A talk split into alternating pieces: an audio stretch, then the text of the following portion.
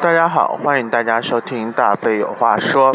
这一期我们继续我们一个人的系列，这期的名字叫“你一个人也要学会好好的吃饭”。我记得腿哥曾经写过一个微信的公众号的软文，讲的就是一个人也要好好的吃饭。我也读过一篇关于一个人好好吃饭的文章，大致的意思是指，讲的是一个女孩子特别的喜欢吃，把自己吃的肥嘟嘟。但是也不至于胖，很可爱。每次到人生遇到任何挫折、遇到不开心的、开心的事情，她总是会想到的就是吃。有一次，她的男朋友跟她吵架，说她你怎么一天到晚都在吃吃吃？结果把她手上的一个正在吃的鸡爪，一袋子那种凤椒鸡爪之类的扔到垃圾桶里去了，然后说你再也不许吃了。然后男朋友转身走了。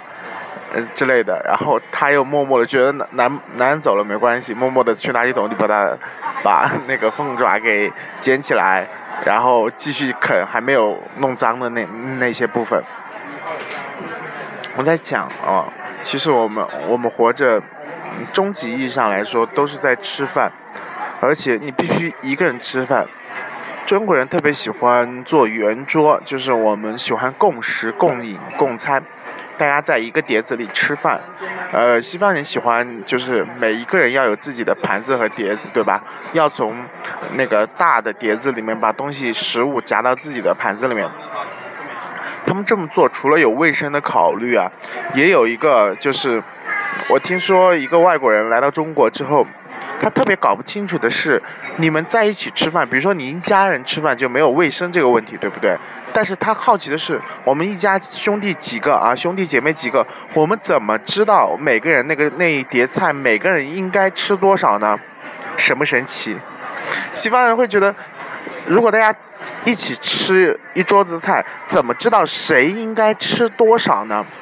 你仔细想想，其实我们好像天然的就知道。比如说上来了一碟鸡翅，有十个，你们家里一一个人应该吃几个？我们天然中国人天然就知道这个，我们的这种习性被我们的文化保留在这里，就到这么深，就是我们天然的就会为他人着想，或者是我们就特别的会察言观色。但是从某种终极的意义上来说，吃饭就是得一个人吃，对不对？就是因为那个东西到你的嘴巴里，那个味道它是自己。从你的肠道里面滑到你的胃里面的那一刻，是没有任何人可以替你吃东西的。虽然那个人坐在你的面前跟你夹一样的菜，但你不知道他的味觉和你是不是一样的。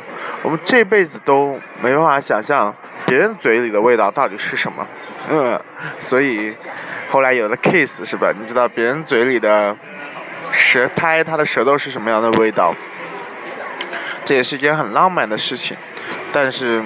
你说吃饭孤独吗？他挺孤独的，因为每个人都是一个人吃饭。你说吃饭真的孤独吗？他也不孤独，对不对？因为有语言，人呐就是那么个，嗯，因为我们知道罗，大家知道罗永浩嘛，就是锤子科技的一个罗永浩，就是或者我们说的经常以他泛指的一种理想主义，就是或者完美主义倾向。我们老是想的有个终极的特别好的一个东西。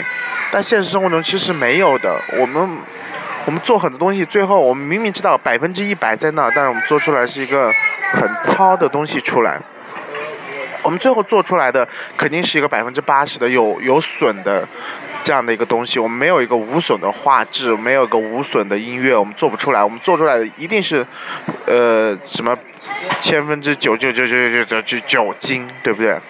所以人活着就是要跟这种糙、跟这种杂质进行妥协。那么今天我一个人，我现在一个人在广州的呃太阳新天地商场的呃外婆家吃饭。我一个人点了两个菜，你们可以猜一下我点了哪两个菜一个人吃，然后也可以猜一下我能不能把它吃得完。嗯，可以在后面留言吧。总之，不管你是不是一个人，你都学会好好的吃饭。嗯，就这样。